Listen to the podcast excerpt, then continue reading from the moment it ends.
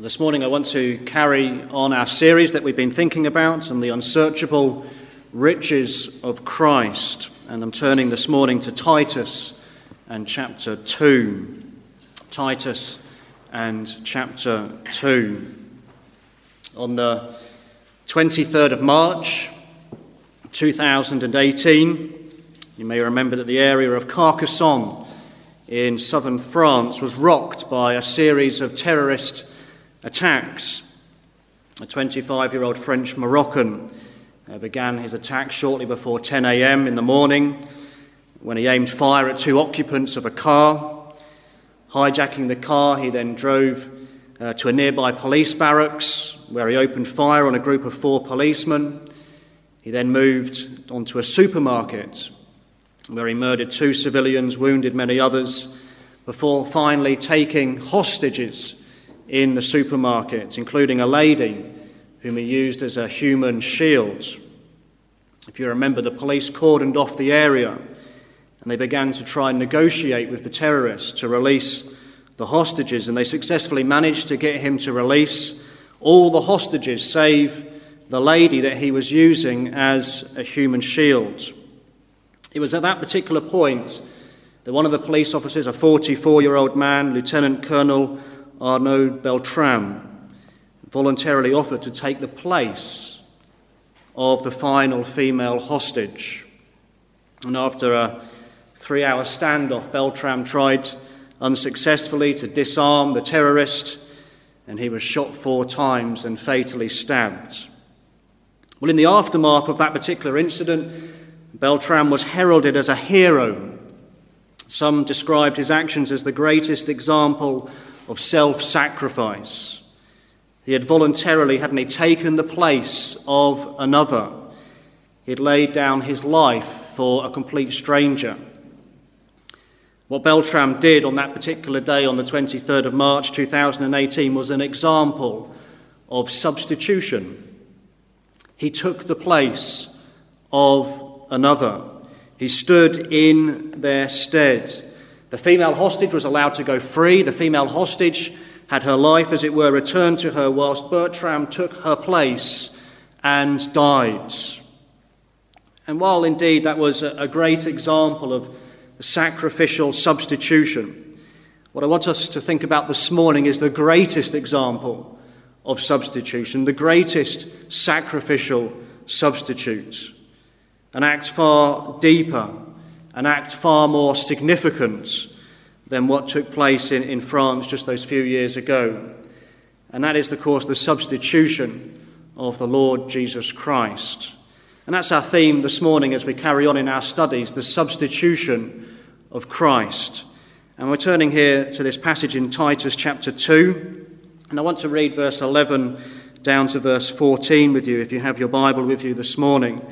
Just to put the, the verse that we're thinking of in context, Paul writes, For the grace of God that bringeth salvation hath appeared to all men, teaching us that denying ungodliness and worldly lusts, we should live soberly, righteously, and godly in this present world, looking for that blessed hope and the glorious appearing of the great God and our Saviour Jesus Christ, who gave himself for us that he might redeem us from all iniquity and purify unto himself a peculiar people, zealous of good works. And it's that verse 14 that I want to particularly focus uh, our attention this morning upon, who gave himself for us, that he might redeem us from all iniquity and purify unto himself a peculiar people, zealous of good works. And as we think about this theme this morning of substitution. I want us to notice from this verse four things. I want us to look at the nature of this substitution, the objects of this substitution, thirdly, the purpose of the substitution, and then lastly, our response to this great substitution. Let's turn then firstly then to the nature of this substitution. Paul there says, who gave himself for us. He's speaking of the Lord Jesus Christ our Saviour. And the, the key word that we're homing in here on our verse is this word for. Christ gave himself for us. And uh, I want to focus on that word just with you for a moment because this particular Greek word has two main meanings in the Bible. It can mean, firstly, for the benefit of somebody. You know, for example, we may do something that is for somebody else. We go to help them. We want to do something for their benefit. And if we apply that meaning here, we see that Christ's death was for the benefit of other people. It was for their advantage. It was for their help. He gave himself for us, for the benefit of other people. But the Greek word that's used here has a second meaning, which is the main meaning throughout Scripture. And it means to take someone's place. It means to do something in their stead or on their behalf. And that's the idea of substitution. You know, when we watch sport and there is a substitute, one player comes off and another player comes on instead of them. They take their place. They are the substitute. And that's how the Greek word is predominantly used in the Bible. Let me just give you one example where we see this uh, very clearly displayed. If you go back to Matthew's Gospel in chapter 2, Matthew's Gospel in chapter 2 and verse 22. There's many places that we could turn to to see this word uh, being used. But Matthew 2:22 we have exactly the same Greek word and it says there but when he heard that Archelaus did reign in Judea in the room of his father Herod he was afraid to go thither and that phrase that we have there in the room is exactly the same word that we have here as translated as for in the room of, in the place of, instead of. And so you could, as it were, you could take that phrase out of Matthew 2 and you could put it into Titus 2 here. And you could read it that way, couldn't you? Who gave himself in the place of, in the room of us. Paul is saying, look, Christ took our place. It was not merely for our benefit, but he actually became our substitutes. And I think there's a number of things that we can say about this substitution, about the nature of this substitution. And firstly, we could say it was a compliant substitution. It clearly says in our verse that he gave himself for us. He gifted himself. The Lord Jesus Christ gave himself as our substitute. He was not coerced. He was not forced. It was not like the arm of Christ was twisted behind his back and, you know, you must become the sinner's substitute. God didn't make his son come into this world, but rather he willingly stepped forwards. And he willingly came. We're told, aren't we, in numerous places that the Lord Jesus Christ delighted to do his Father's will. We read that in Psalm 40. Jesus himself said it was his, he said, My meat is to do the will of the Father who sent me and finish the work.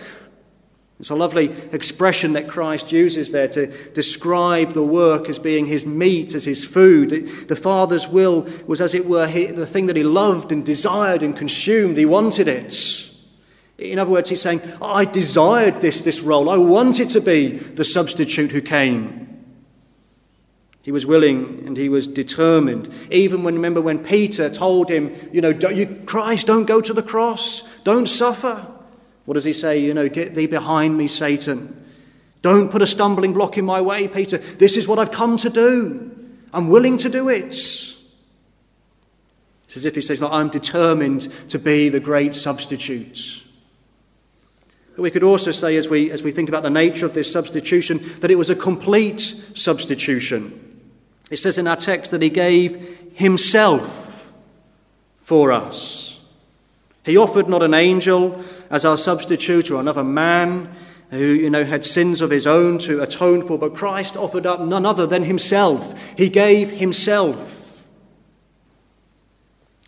and as we've been considering something of these unsearchable riches over these past week this is a remarkable thing isn't it? We've thought about the deity of Christ. We've thought about the humanity of Christ. We've thought about the sinlessness of Christ. It was this being who came as our substitute all of himself.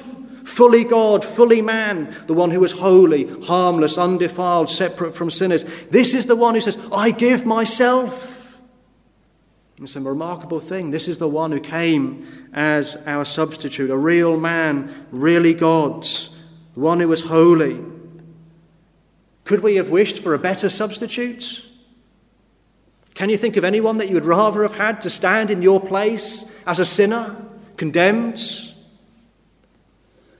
You recall when we were, those of you who've been here, when we were considering the sacrifices and the offerings in Leviticus, and we were thinking about the types and the pictures there. So often we see the picture of substitution, don't we?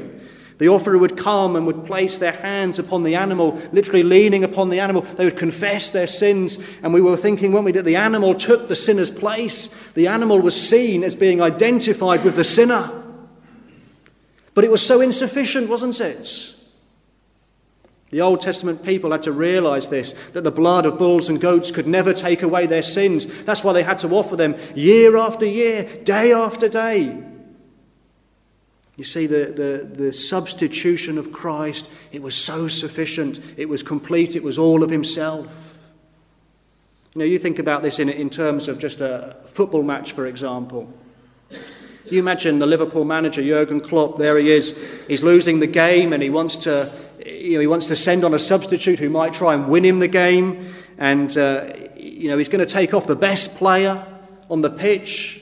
And the crowd are booing. And you look over on the sideline, and there's a little girl, maybe you know, an eight or nine year old girl dressed in a tutu, waiting to come on as a substitute. Yeah, she's got the ballet slippers on. She's got her tutu on and she's doing a few pirouettes on the sidelines. Can you imagine the crowd as they're watching on how, how ridiculous that scene would be? And he's about to take off the best player for a nine year old girl who's a ballet dancer. It's just ridiculous. You just wouldn't believe it, would you? And, and she's going to be of no use. She's not going to be a sufficient substitute. If she wins the game for them, it would be a miracle. But you see, when we think of the Lord Jesus Christ, how sufficient, how wonderful to have the very Son of God be the one who stands in our place. And the thing is, it wasn't just his death that was substitutionary, it was himself, it was his life, it was everything about him. And this is the, this is the wonderful truth that we see here. And I don't want to bore you again with Greek terminology and so on, but the word that we have here in Titus 2, who gave himself for us, that word gave, we've used this, this expression before about the aorist tense. It's an action that happens once and it's once for all. It never needs to be repeated. And this is the wonderful thing here that Christ gave him as, himself as a substitute once, never needed to be repeated. Not like those lambs, not like those bulls, not like those goats that were offered year after year. No, Christ gave himself once because it was a complete substitution. But there's something else that we could say here about the nature of this substitution. We could say that it was a costly substitution. That French police officer in 2018 who took the place of that female hostage, he paid a great price in the end. He gave his life. He didn't know that when he was stepping forward, but Christ, when he became our substitute, paid a far greater price, a far greater cost. The apostle says here, he gave himself for us. He gave all of himself. He gave his entire life as our substitute. He gave his entire death as our substitute. He gave every part of himself. When we think about that word there, for us, it's so short, and that he gave himself, gave, just four letters long, and yet so much is packed into that. His life of suffering and woe is all packed into that. His misery and, and, his, and his atoning death is all packed into that. His, his woe. You read the Gospels, that passage that we even read, you read the life of Christ, how he was a man of sorrows, and then you come to the passages concerning the crucifixion and all that he endured, all the suffering, the mockery, the hatred. And then you think about that point that we got to in our reading, and he was crucified. All that he had to endure is he was hanging between heaven and earth as a curse for us. You see, when you, when you see it all, you can only come to the conclusion what a great cost! He paid the greatest of prices. He came as that substitute to pay the ransom price for sinners. You know, even that passage that we read in Genesis 22, I think you get it there pictured at the beginning, don't you? There's God saying to Abraham, I want you to take your son. Just think about that, your son. The dearest possession that you have, Abraham. And not only is it your son, it's your only son.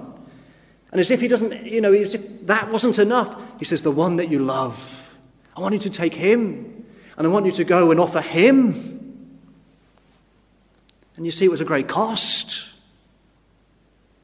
It's a picture of the Lord Jesus Christ, isn't it? The Son of God, the one that he loved, his only Son. Offer him, his beloved. And what a great cost. You see, the substitution of Christ, it was a costly substitution. And so then we've seen this, the, the nature then of this, this substitution, but I want us to consider, secondly, the objects of this substitution. Just look at uh, what it says here. He gave himself for us. Just going back to our opening illustration this morning, that French police officer, he took the place of that lady. She was the object in view. He saw that lady being used as a human shield, and so he went and stood in her place. She was the beneficiary of this man's kindness. She was freed and enabled to carry on living her life, so he took her place. And the question is well, then who benefits from the substitution of Christ? Who are the objects that Christ had in his mind? Who are those that he was looking upon who said, I'm going to take their place? But it says here, it was for us. Remember, this is the eternal Son of God. This is none other than the sinless, perfect, pure Son of God. And you say, well, who's he going to stand in the place of? You know, who would you want to stand in the place of if you're going to be a substitute? Who would you want to give your life for? Well, Christ, here he is, the sinless Son of God, but he looks and he sees sinners and he says, I'm going to stand in their place. I think we would rightly presume, wouldn't we, that it would have to be in the place of someone special. Who is God going to give his son for? Well, surely it's going to be for somebody special. Surely it's going to be for someone who, who's done something kind and good and has lived a sacrificial life. It surely is going to be somebody who has some sort of righteous merit of their own. He's going to have to exchange glory. He's going to have to exchange heaven. He's going to have to exchange all of that to come into this world. He's not going to do it just for anybody, is he? But Paul says, no, he gave himself for us. And you say, well, who's the us here? Well, he goes on, doesn't he, and says that it's, he might redeem us from all iniquity. So he's clearly speaking of sinners here, those who have iniquity, those who've transgressed God's law, those who've, who've broken God's law. And Paul says it was for people, sinners, who've broken God's law. They're the people that Christ came for. It refers to people like Paul. He's, he says, for us. You think about Paul and all the rebellion in his heart before he came to Christ, and all the way he wanted to persecute the very name of Christ and take Christians and, and imprison them and so on. And Paul says, These, people like himself, the chief of sinners, it's these who are the objects of his glorious substitution. It's not those who've earned some special ticket. It's not those who've done something noteworthy. It's not those who've lived an outwardly moral and righteous life. But his substitution was for sinners. Remember what Paul writes in Romans Christ died for our sins according to the scriptures. Sorry, in 1 Corinthians 15, I should say. In Romans, he says, doesn't he? He suffered for sins, the just for the unjust I think we see this so strikingly illustrated with Barabbas, the passage that we read in the crucifixion. You remember that passage in Mark's gospel there? We have it in all four. Pilate was willing to ease his own conscience. He wants to release somebody. Uh, he wants to release Christ, and he thinks, I found this ticket out. Because every year we release a prisoner. And so we have Barabbas and we have Christ, and he foolishly imagined that the people would obviously choose Christ because, you know, there was nothing wrong with Christ. He was delivered up for envy. Barabbas, we read, had caused an insurrection. He was rebellious. He was a murderer, we're told. He was a thief. And yet the Lord of glory takes his place. And what a picture that is. See, Barabbas deserved nothing but death. His death would have been just, but the Lord Jesus Christ becomes his substitute. And there we see in type, there we see in picture what Jesus Christ has done for countless millions down through the centuries, standing in the place of sinners. And friends, let me just pause here this morning and say, is the Lord Jesus Christ your substitute? Has he become yours by faith, by trusting in him?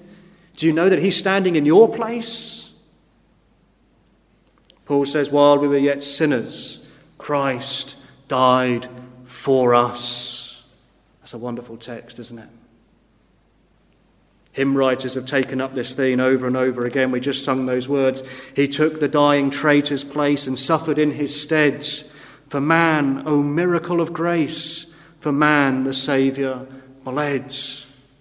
What about those other words? We, we didn't sing this hymn this morning, but that's that hymn that begins, Man of Sorrows. One of the verses says this Bearing shame and scoffing rude, in my place condemned, he stood. Sealed my pardon with his blood. Hallelujah. What a Saviour. Let me just give you one more Charles Wesley's hymn, And Can It Be? He says, Died he for me who caused his pain, for me who him to death pursued. Amazing love, how can it be that thou, my God, shouldst die for me? Paul says here, He gave Himself for us.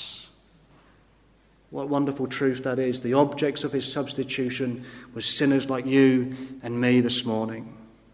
But then we ask ourselves, well, what was the purpose? Thirdly, this morning, what was the purpose of his substitution? And Paul gives us two things here very quickly. He says that he firstly might redeem us from all iniquity. He might redeem us from all iniquity. And that word redeem there means to purchase, it means to pay a price. Usually it was used in the Bible to speak of a slave being bought so that they could be set free. And Christ became the sinner's substitute so that he might pay this costly ransom that we thought of. The inference that Paul is saying here is that as sinners, we were captives to iniquity. We were bound, we were fastened to our sin. In a sense, we were imprisoned by Satan.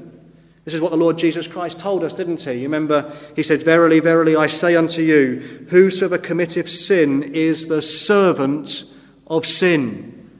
And literally, the word he uses there it means to be enslaved, to be in bondage to sin.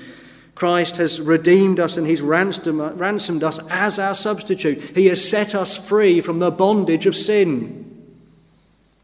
That's why he became our substitute. You think again of the example of Barabbas. There he was in that prison. He's incarcerated. There's no hope for him. That Friday, he was about to be led outside Jerusalem up a hill and crucified. But a substitute came and took his place, and he was freed. So it is with us as Christians. We're freed by the redemption of the Redeemer. And Peter tells us this, doesn't he, in no uncertain terms, that a great price was paid to free us, to redeem us. And it was not, he says, with corruptible things, such as silver and gold, but he says it was the precious blood of Jesus Christ. And so Paul says here the first reason why, the first purpose for the substitution of Christ is so he would redeem us from all iniquity. But he gives us another reason. He gives us a second thing because he says he would purify unto himself a peculiar people. Christ's substitution was not only so that we could be freed from sin, but Christ's substitution was also so that we might now avoid sin and be separate from sin. We weren't redeemed so that we could then just go on living our lives as we please and carry on sinning and, and reveling in sin, but it's so that we might be purified from it. Paul is speaking here of sanctification, isn't he? That daily work of renewing us and cleansing us and making us more and more like the Lord Jesus Christ. He's bit by bit removing, as it were, the impurities and, and, and remaking us and fashioning us after his image by the Holy Spirit. When I was in America, when I lived in North America, they had these machines for rebuilding roads. They don't, uh, the way they build roads over there is very different from how we do it. So they have these massive machines, great big piece of kit, huge in length. And the front of the machine, they rip the road up and they rip up the concrete and all the gravel and the stones and so on, and, and it all goes up into this machine, and then they take out the bits that they don't need and they crush it up, and they get rid of all the debris and so on. And then halfway along the machine, they, there's other things added, water and so on. And at the back of the machine, the materials that were used are then used to relay the roads. That's what happens in purification, in sanctification. The Holy Spirit comes and He takes the old man and He works and He rebuilds us and remolds us and He gets rid of the impurities and He, as it were, He's relaying a new road behind. And we're sanctified and purified by Christ, and it says here, for Christ. We're unto himself a peculiar people. And that word peculiar, lots of people find it peculiar, we could say, or humorous. But the word has this sense of being chosen, being set apart, special. It's like a piece of treasure. And so, what Paul is saying here is that we belong to Christ. We've been purchased by Christ. We're being sanctified by Christ, and we're now his treasure. He has a peculiar love for his people, a peculiar delight in his people. Those words that we read this morning in the prayer meeting in Isaiah 62 Thou shalt also be a crown of glory in the hand of the Lord, and a royal diadem in the hand of thy gods. You think of the words in Malachi chapter 3 and verse 17, wonderful words where he says, And they shall be mine, saith the Lord of hosts, in that day when I make up my jewels. God refers to us as like a, a crown, as jewels that he treasures and that he loves. And so Paul says this is why the substitution of Christ happened, so that he might redeem us from iniquity, and now he might purify us unto himself, so that we might be his treasure. And so then, lastly, we come to the response. How are we to respond to the substitution of Christ? If Christ has stood in our place, if he has redeemed us and he's purifying us, what should our reaction be? Well, Paul says it here at the end of the verse. He says that he is purifying unto himself a peculiar people, zealous of good works.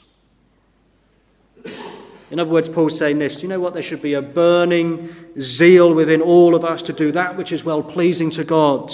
We should seek at all cost to serve our Heavenly Master with a, with a burning fervency and with a, with a passionate love.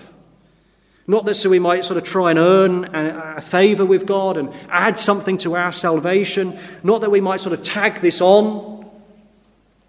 But it should be out of genuine love and, and gratitude and service to, to the Lord Jesus Christ. We should seek, shouldn't we, the exaltation of our Saviour. We should seek the glory of God. We should seek the promotion of the gospel. We should want to do good to our fellow man. We should strive for the honour of our Saviour.